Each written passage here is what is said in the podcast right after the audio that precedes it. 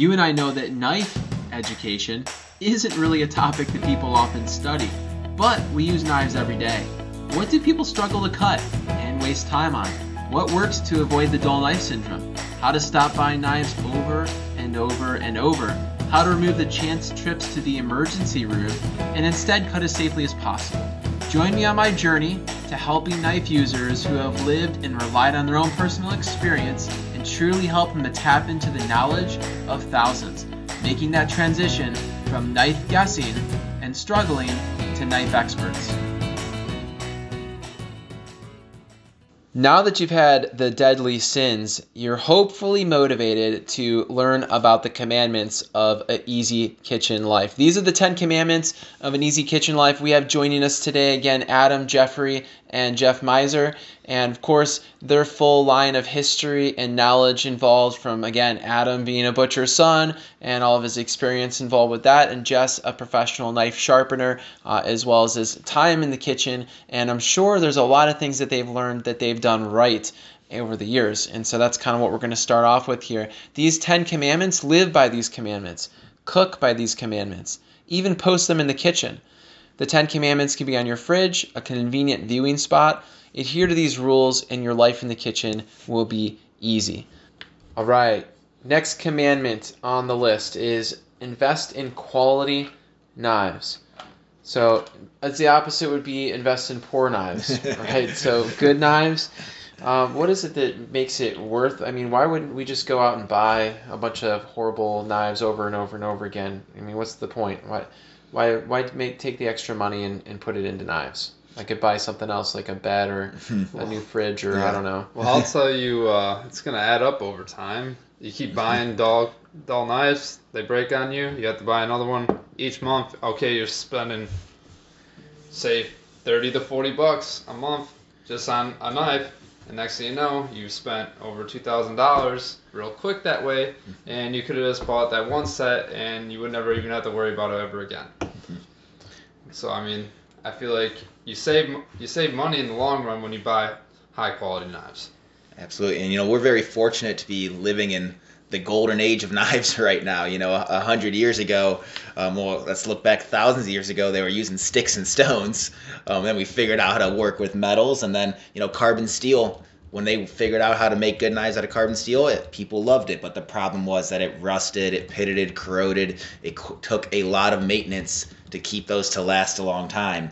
And then in the mid- middle of the century, stainless steel was the it knife, right? It was mm-hmm. easy to take care of, well, regards to not rusting, pitting, corroding. But then the issue with stainless steel is that it doesn't stay sharp as long and it's a softer metal, so it's harder to resharpen. And we're very fortunate nowadays that we have the high carbon stainless steel knife. It's the best of both worlds. It retains its edge, it stays sharper longer, but it's also retaining that edge. And then it is easily resharpened when sharpened properly, most of the time by a professional. It's able to retain that edge over multiple sharpenings. Yeah, that makes total sense. You know, have, combining both metals and still having a heating and cooling process that allows you to retain the strength of the steel and then make it harder by making it cold mm-hmm. in, the, mm-hmm. in, the, freezing process after you've tempered it at 2000 some degrees and then bringing it back up without it being too brittle because if you just leave it like that yeah. there's a you know what's it, what it becomes is a brittle knife that can snap uh, almost like a ceramic knife could. And yes. you probably talk a lot about ceramics. Oh, sure. you know, I, I never. But wanna... before you do, real quick, I just want to mention it is important to get that last heating process back up to like four or five hundred degrees, and this is just a process that has not been going on for uh, until you know this century here, where you can have that knife that's so hard and so they would normally just be so brittle and you would it would just snap. You would have no flexibility and you can bring that last process which is very expensive in. There's only a handful of companies in the world that do this that make it so that you have that flexibility now too and that little bit of give mm-hmm. while still having the hardness in yep. the in the metal itself to retain the sharpness of the edge. Mm-hmm. But yeah, ceramics. I mean, you were just jumping at the gun on that one. yes, um, I have very strong opinions on ceramic knives. You know, the, the thing is, Un- unveil it for us. Yeah, you know, I guess I'm gonna unload a little bit right now. You know, the thing is, get off your chest. The, you know, they are sharp when you first get them. You know, they they're an extremely sharp edge. They're also extremely dangerous. You know, for one thing, they're very hard to resharpen. Um, when you try to, there's a good chance you're gonna break the knife, and then you have sharp ceramic shards um, on your surface that you were just sharpening the knife on. Also, you drop them at, from basically any height. There's a good chance the blade is going to crack and break. Same thing if you drop a ceramic bowl in your kitchen. You know, with ceramic knives, again, I think they're kind of the the new fun. They, they look cool. They have fun colors on them, right? But again, it's I hate to say this because I never want to bash another company or anything like that, uh, or you bash a certain product, but to me, they're very gimmicky, right? They're selling you on something that's not important. They're selling you on the excitement that it's something new and it's different and that it has fun colors. But really, when it comes to kitchen knives, what matters is safety and function. And at the end of the day, they're not going to work very well for very long, and they're not going to be very safe for you and your family.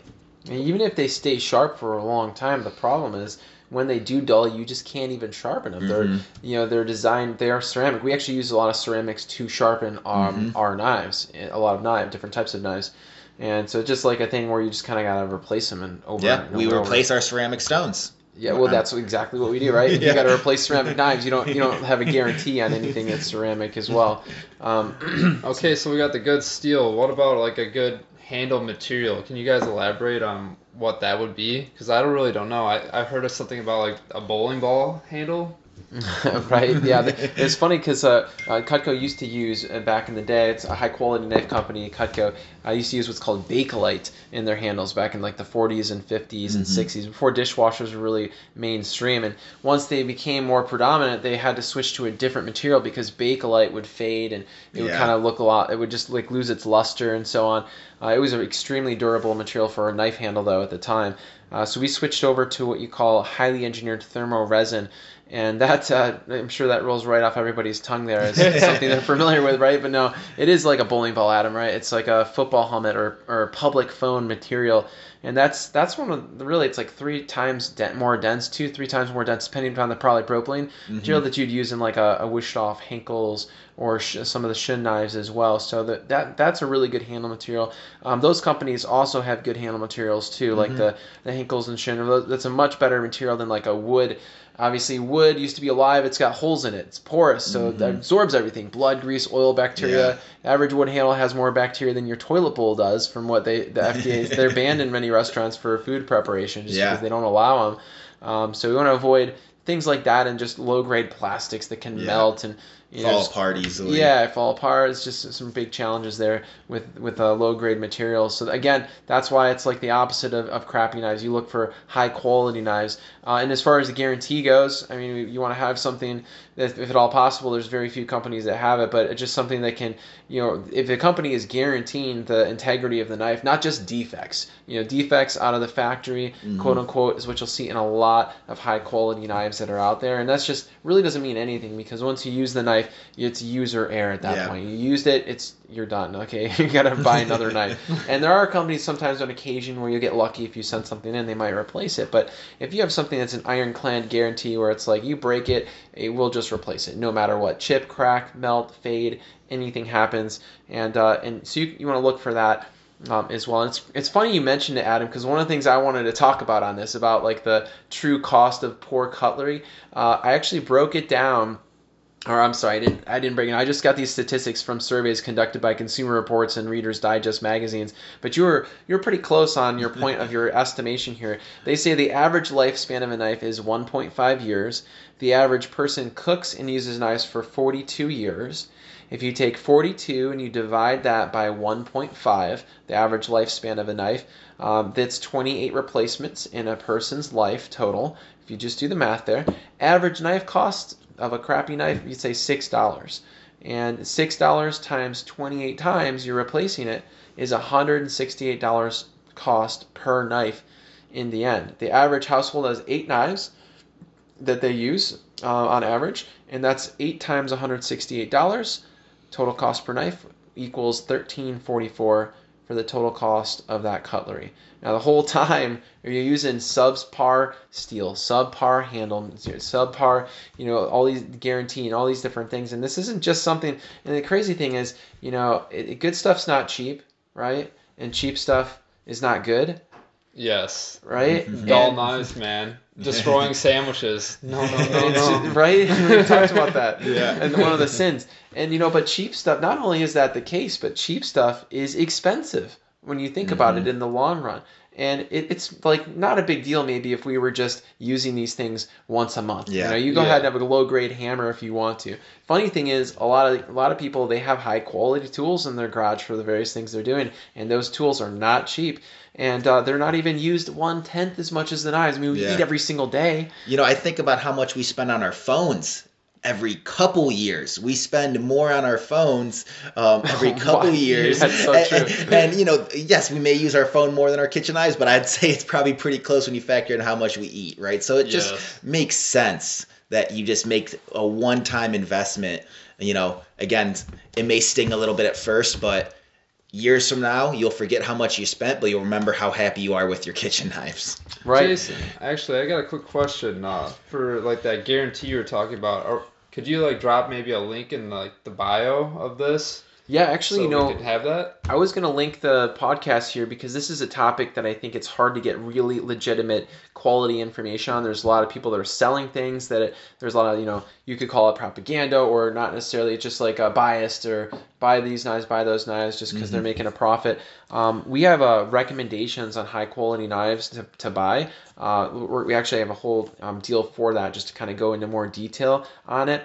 Um, and uh, you know, but in reality, uh, so I think we'll link it to there. If you look at the notes in the bottom here, uh, some things we do buy for the house are low grade, you know, and some things are high quality. And I think if you just keep a, a rule of thumb with this one is the things that you use often, Mm-hmm. the things you use often. Let's try and get high something that's higher quality. Let's make the investment for things like that because it's used often. Yes. And then remember, link it to the guarantee here because if you're using it often, it can wear out Mm-hmm. more quickly than things in your house that you maybe aren't using so often. So you want to have a guarantee on it as well. I know my buddy in Florida, his mom inherited, you know, getting something that's quality that lasts and has a guarantee is like a double key in this point here of the commandments. And because my buddy, you know, he inherited, his mom inherited them from his mom. And then his brother is getting them now. what? It's three generations, and they're still getting them sharpened for free from this from the company. That's basically like unheard of. it's uh, it's really it's really cool, and uh, just you know you, we've got you covered on this if you're interested. Is kind of the point here. But this commandment here is uh, is invest in quality knives. We highly highly recommend that versus just getting crappy knives and trying to do your best with the maintenance on them. Um, so look into it more, do your research, and have a great knife day. Thank you for joining today. If this episode did help you, then be sure to share it with someone else that you know will need it. That mission you and I share will only be achieved when we share with others what has helped us. That's what I'm doing with the podcast. Sharing with others spreads the knowledge. Appreciate you sharing and have a nice